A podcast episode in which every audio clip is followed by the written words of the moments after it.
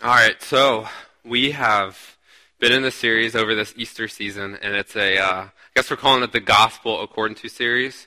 And so we've been looking, the last few weeks, we've been looking at the Gospel through a very subjective lens. Okay, and a few weeks ago, uh, the series kicked off with Tim Deering. And Tim Deering, if you guys were here, um, Tim Deering spoke on the Gospel according to Peter. Um, the following week, uh, Jay spoke on the Gospel. It was kind of like the the anti-gospel according to Pontius Pilate. Um, and then last week, Justin did the gospel to Philemon. Um, and if you're getting the rhythm of, of P's, um, this week we're going to look at the gospel according to Philip. Um, interesting thing about Philip is there's not much it, like there's not much out there about Philip in the synoptic gospels, Matthew, Mark, and Luke. Um, all, all that's in about Philip is he's mentioned. He's mentioned in the list of disciples. Um, and so we're mainly going to be in the Gospel of John. So if you want to take your text, we're going to be in uh, John chapter 1. Um, there's three small um, tidbits of Philip, um, but it's, it's enough information that we can get a gospel according to Philip. Um, there is a Philip in Acts, um, but it's actually a different Philip. Um, and Philip, the, the, apostle Philip, he is mentioned in Acts, but it's only again he's mentioned as one of the disciples in um, waiting for the Holy Spirit to come in Acts chapter 1. Um, but before we read, uh, I thought it would be a good idea for us to, to kind of stop and pause, because, um, like I said, we've, uh, we've looked at the gospel through a very subjective lens. Like, it's a very much of, like, it's, it's the gospel, um, which is this broad concept that comes at real people and it clashes with their story.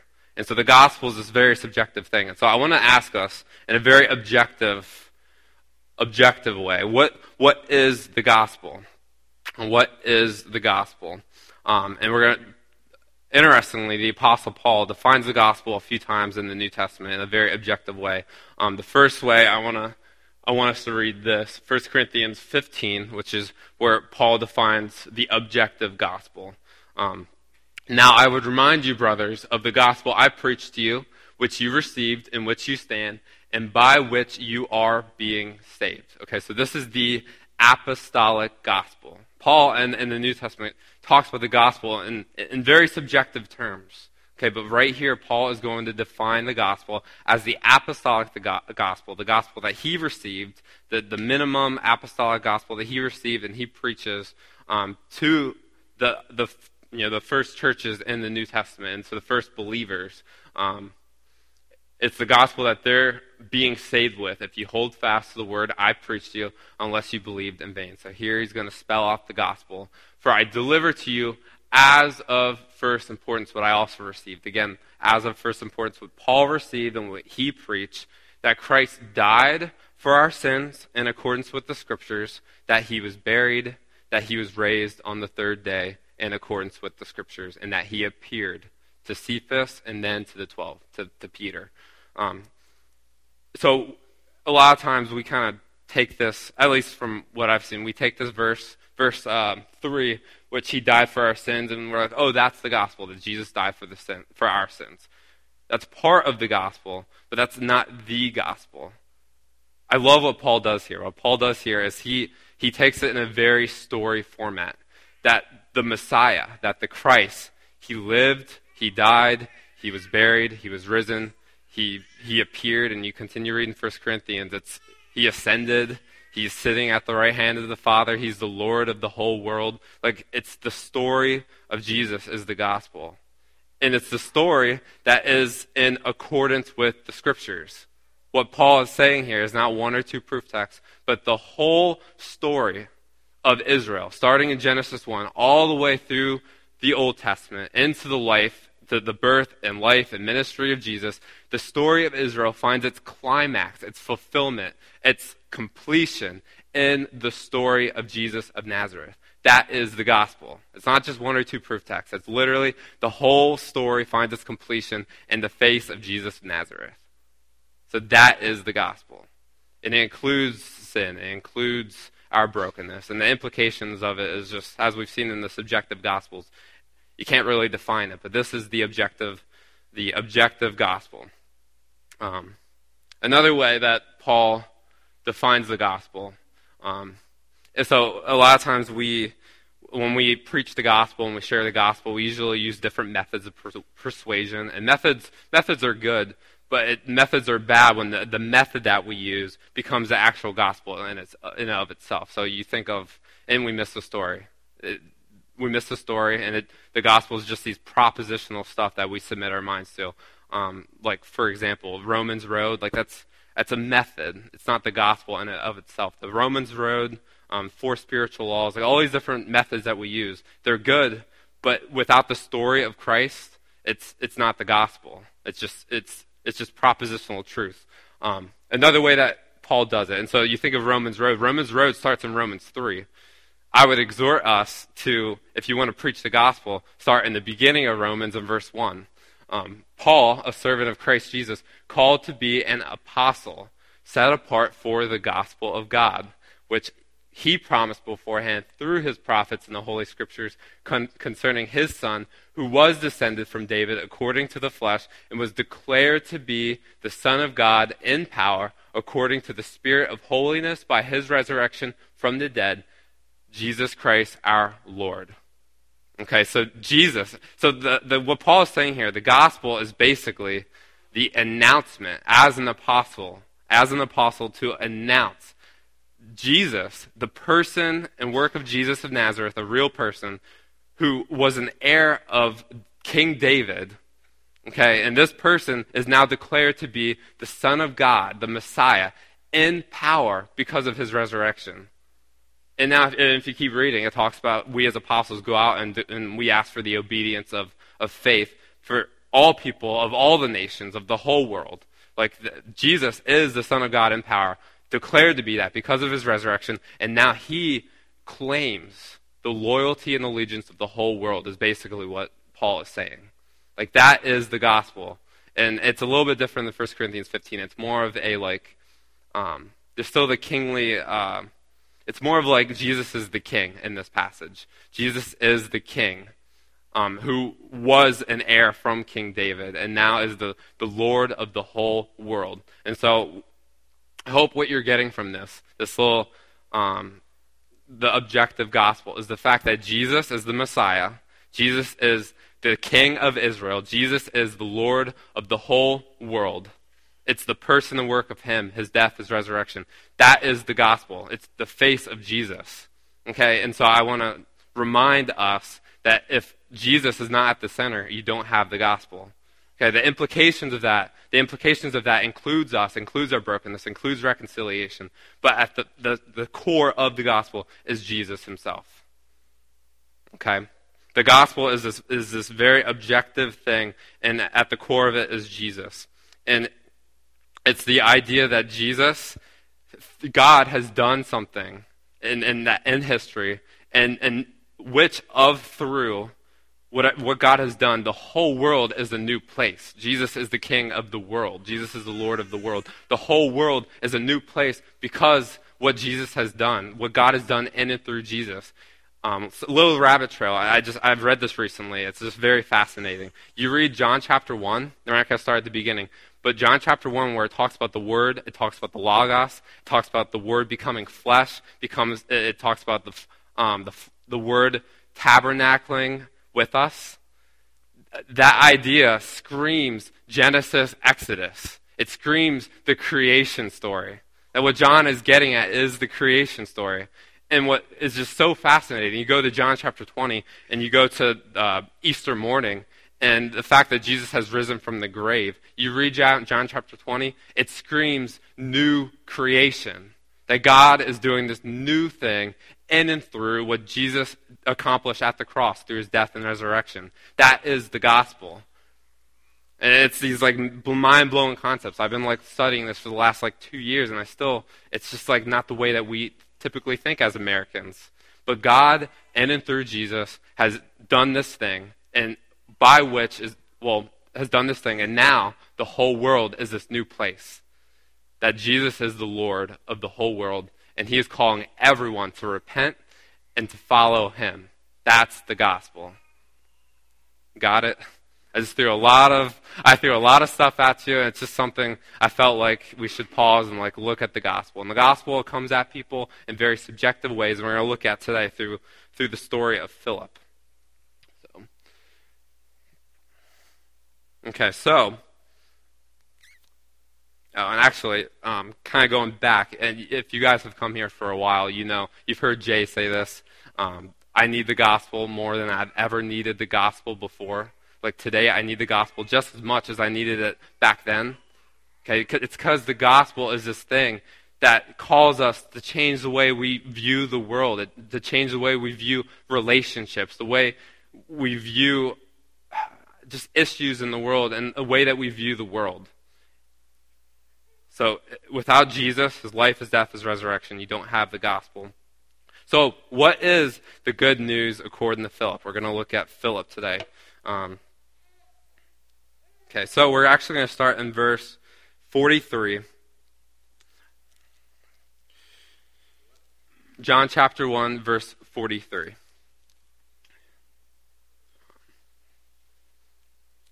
The next day, Jesus decided to go to Galilee. He found Philip and said to him, Follow me. Now Philip was from Bethsaida, the city of Andrew and Peter. Philip found Nathanael and said to him, We have found him of whom Moses in the law and also the prophets wrote, Jesus of Nazareth, the son of Joseph. Nathanael said to him, Can anything good come from Nazareth? Philip said to him, Come and see. Jesus saw Nathanael coming toward him and said, said of him, Behold, an Israelite indeed in whom there is no deceit. Nathanael said to him, How do you know me? Jesus answered him, Before Philip called you, when you were under the fig tree, I saw you. Nathanael answered him, Rabbi, you are the Son of God. You are the King of Israel. Jesus answered him, Because I said to you, I saw you under the fig tree, do you believe? You will see greater things than these.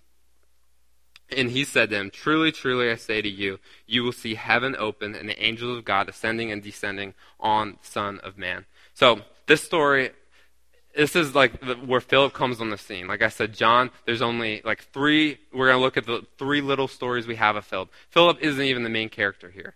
Like all we have is, is Jesus found Philip and said, Come, follow me. But it's just, it's awesome that Philip, like, Philip comes on the scene, and what does he say? He goes to, he goes to uh, Nathanael, and he says, We have found him of whom Moses in the law and also the prophets spoke of. Like, this is who we've been waiting for. This is who we, as Israelites, as Jewish people, we have been waiting for the Messiah, and I have found him. Come, come and see him. Like, what a way for Philip to come on the scene and be like, I found the Messiah. I found him of who the, the Torah and the prophets spoke of he's here. He's from Nazareth. And, and you know, we can speculate, like, why, why, does, why does Nathaniel say, oh, can anything good come from, from Nazareth? Um, but what we do know is that Jews, and, and us too, we knew that the Messiah was supposed to come from where?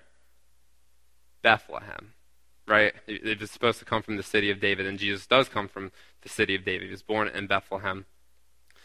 And, and so Philip, he is he's just a small character in the story, but like what he says, how he starts off, who Philip is, it's this guy who gets it. He gets it. And not only does Philip get it, everyone in the first chapter, like they get it. It's just it's so interesting. Look at look at verse 29. You see John the Baptist say, "Behold, the Lamb of God who takes away the sin of the world." And again, John the Baptist says in verse 36, "Behold, the Lamb of God." Um, in verse 40 or 41, Simon said to him, We have found the Messiah, which means Christ. Um, and then Philip, we have found who the prophets and, and Moses spoke of. And then at the end of, of chapter 1, Nathaniel says, he, it's just Jesus being named over and over. Nathaniel says in verse 49, Rabbi, you are the Son of God. You are the King of Israel. It's just so fascinating that the disciples, they get it. Philip gets it. It's like, G, like Jesus is, is receiving all of this, like, this acknowledgement of his true identity. The disciples get it. But what we will see is the disciples, they, they don't get it. Philip doesn't get it. When we, we will see that. Turn, turn forward to uh, John chapter 6. The story that uh, we are all pretty familiar with. Uh, chapter 6, verse 1. After this, Jesus went away to the other side of the Sea of Galilee, which is the Sea of Tiberias. And a large crowd was following him because they saw the signs that he was doing on the sick. Jesus went up on the mountain, and there he sat down with his disciples. Now the Passover, the feast of the Jews, was at hand. Lifting up his eyes then, and seeing that a large crowd was coming toward him, Jesus said to Philip, where are we to buy bread so that these people may eat? He said this to test him, for he himself knew what he would do. Philip answered him, Two hundred denarii worth of bread would not be enough of, for each of them to get a little. One of his disciples, Andrew, Simon Peter's brother, said to him, There's a boy here who has five barley loaves and two fish, but what are they for so many? Jesus said, Have the people sit down. Um, we could stop right there. The story goes on. We know that Jesus feeds 5,000 people, um, just men. Um, it would be more than 5,000 because of the women and children. Um, so Jesus, we read that Jesus asked Philip, where can we buy bread to feed these people? Um, and it makes sense because they're at the Sea of Galilee. Um, we know that Philip is from Bethsaida, um, a town you know right along the Sea of Galilee. So he asked Philip, "Where can we buy bread for these people?" And you would think you would think that Philip would get it. Like, oh, here's Jesus, the guy that I just declared to be the guy, the Messiah, the guy that I've just witnessed turn water into wine, the guy that I've witnessed multiple healings up at this point. And Jesus is asking me, where can we get bread for these people? And you would think Philip would get it. Philip doesn't get it the only thing Philip can think of. Like Philip, instead of thinking in terms of of um, where, he thinks of how. Like, oh, like boss, how how are we going to get? What are you? Are you crazy? Two hundred denarii worth aren't isn't even going to be enough to. And a denarii is like a, a fair wage for a for a day's work for a day, for a worker. And so a 200 denarii, it'd be just a little over like half a year. Um, and so it, the point is, though, that it's just not even that huge amount of money would be able to feed this this large of crowd. And Philip, it's not in Philip's mind. It's not even like, um, well, I know this place in Bethsaida. No, it's like there's no way, Jesus. Like it's not even a contemplation. It's like his his response off the bat is like, "Are you kidding me? There's we're not going. There's we're not going to be able to feed these people." And, and we read Jesus, it says Jesus said this to test him. Okay? And, and when we read that, at least when I read it, I think, oh, is Jesus trying to like trap him? Is he trying to, to test him? No, Jesus isn't testing him to like shame him or trap him in a corner. It's by God, when God tests his children, it's opening up a door for his children to realize their lack and to lean on Jesus to lean on God's grace and to lean on God's sufficiency. It, it's like Jesus. Knew, it says that Jesus knew what was he what he was going to do, but he tasked Philip because the, the faith that Philip declared in chapter one is a faith that Jesus wants to go from here to here for the, for it to hit the for the rubber to hit the road. That it's an open door from Jesus for, for Philip to place his faith in action.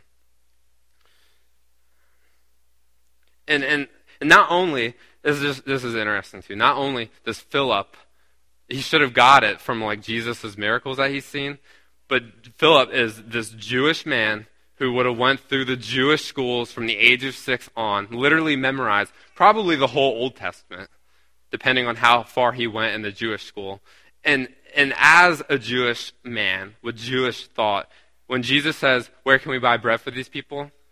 Uh, Philip should have thought Numbers chapter 11, because it completely echoes where Moses is asking God, How can we feed these people? How can we feed these great people? And so Philip, from every single angle, he just doesn't get it. He doesn't get who Jesus is. He, it's like he gets it, but he doesn't. And you know what? It's easy for me it's easy for me to stand up here and like kind of like, know, Philip, you didn't get it. You, you, how could you not get it? But you know what? I can't even count the number of times that I've been a disciple in this situation where I don't get it.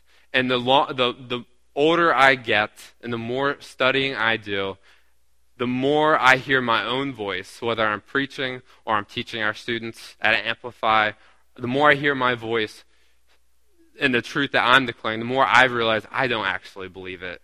I tell, I tell our students, I, I reassure them in their identity in Christ and, and just exhort them with truth and who they are in Christ.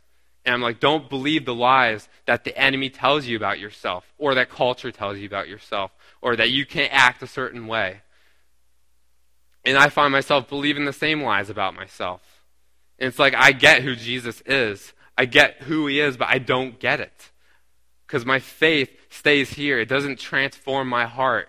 It doesn't call me in the deeper devotion of who Jesus is. Like, it, it, the revelation of Jesus and a deeper knowledge of who he is, it doesn't transform my heart. And the more I've, I've realized, you know what, I'm no different than Philip.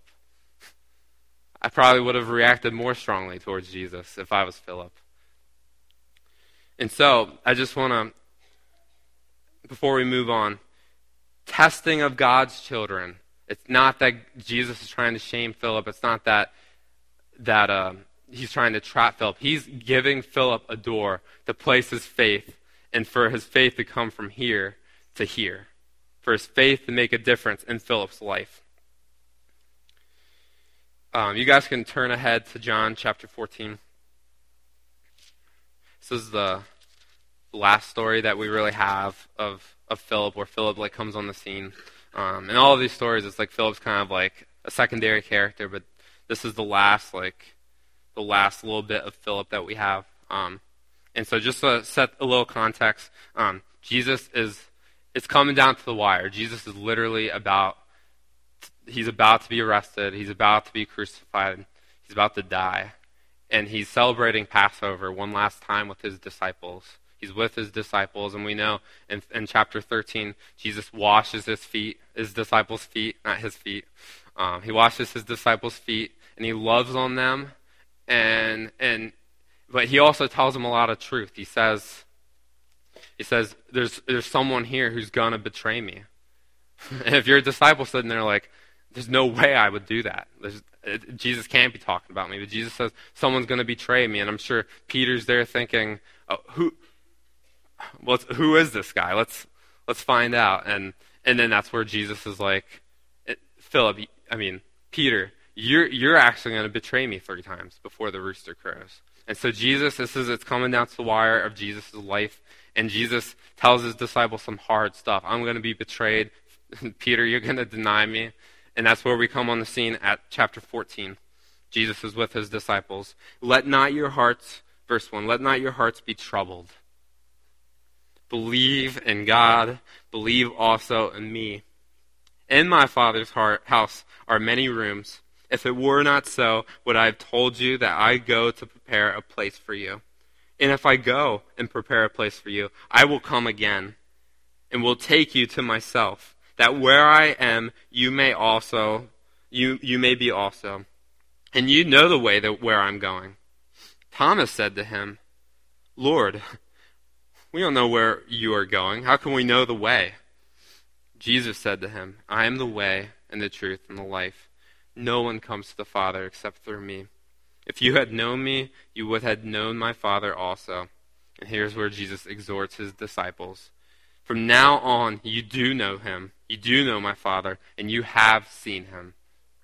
Okay, it's like it's the end of Jesus' life. Jesus is, is telling them how he's going to die and all this bad stuff's going to happen, but take heart. Take heart. I'm going to my Father and I'm coming back. I'm going to prepare a place for you. And not only that, you know my Father. You know the way. Jesus is just exhorting his disciples. You know my Father. You know the way. In verse 8, Philip said to him, Lord, show us the Father, and it is enough for us. It's Philip. You don't get it. You don't get it. Show us the Father, and it is enough for us. Jesus said to him, Have I been with you so long, and you still not do not know me, Philip? Whoever has seen me has seen the Father. How can you say, Show us the Father? Do you not believe that I am in the Father, and the Father is in me? The words that I say to you, I do not speak on my own authority, but the Father who dwells in me does his works. Believe me that I am in the Father, and the Father is in me or else believe on the accounts of the works themselves. It's interesting, like, Jesus says, at least believe in the works that you've seen me do all throughout my ministry. This whole time you've been with me, Philip. And I don't think, and Jesus isn't, I believe that Jesus wasn't really upset when, I mean, not like angry towards Philip. It was, I believe Jesus is more disappointed in Philip. Like you can, you can hear that in Jesus' words, like, Philip, how can you say, show me the Father? How can you say that? You haven't you been with me? Haven't you known me this whole time? Like, how, don't you don't get it, Philip? How do you not know that the Father is in me? And I just told you that you know the Father. You know him.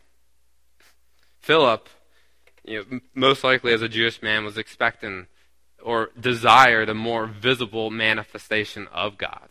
Like he probably wanted something like I don't know, Moses talking to, to God face to face, or the burning bush experience, or Isaiah in the throne room in Isaiah 6, or Elijah hearing that whisper of God's voice. Like, Philip desires a visible manifestation of the Father.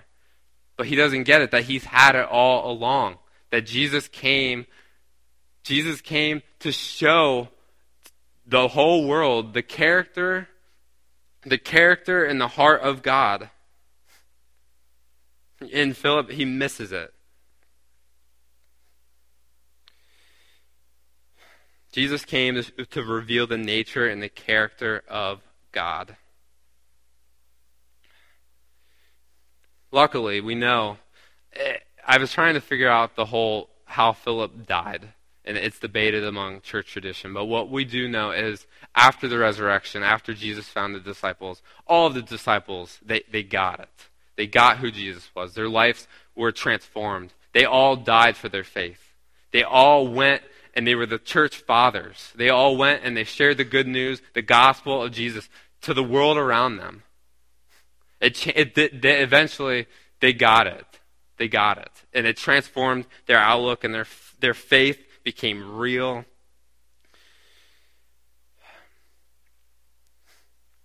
And so, the gospel, according to Philip, okay, I would I would say that there's two different things. The first one, and, and we see this in, in chapter 14, the one true God has made himself known through the person and work of Jesus of Nazareth. Like it's it's such a like out there concept that the God of the whole universe, the God who created the whole world, the God who is behind it all, the God who hasn't spoke in 400 years until Jesus comes. God is silent. God is not with the people. This God has made himself known. But the thing is, he made himself known in this this homeless, stinky rabbi this rabbi who probably didn't ever bathe. This rabbi who we read in Peter that he had nothing that the world should even look at him. He had no beauty in and of himself. And it's in this person that God has made himself known to the whole world. And then for Philip, it was so out there that he doesn't even get it. It's like, yes, I get what you're saying, Jesus, but just show us the Father. That would be enough for us. No like each and every one of us, God loves the world so much that He came to earth. He loved the world so much that He he was always towards the world since the beginning, always going after the world. But he is so crazy about the world that he eventually is born of a human being and walks around among people and loves on people and, and, and says, The Father desires you.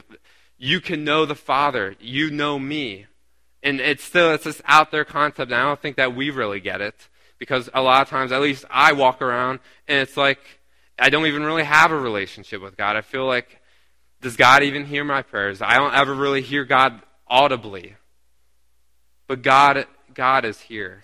And, and, and He loves us so much that He's given us His Holy Spirit to dwell in us. Like we can know the, the Father intimately and personally, and way more than we can ever even, even fathom. And it's through one person, and that is Jesus of Nazareth. The second, the second gospel um, that we can, the gospel according to Philip is, it is in our lack. It, and you see that in, in chapter 14 and chapter 6, where Philip feels like he lacks. Like, we don't have enough food for these people. We don't have enough money for this huge crowd. I don't know the Father. I know you, Jesus, but I still, I don't, I, I lack. It is in the places where we lack that God is inviting you and I to, to depend on Him, to lean on Him, to lean on His grace, to lean on His all sufficiency, to lean on His power. God is enough. And we do lack, but in God and Christ, we have everything. And we may not feel like we, we have everything in Christ. We may, we may not feel like, um, we may feel like, you know what?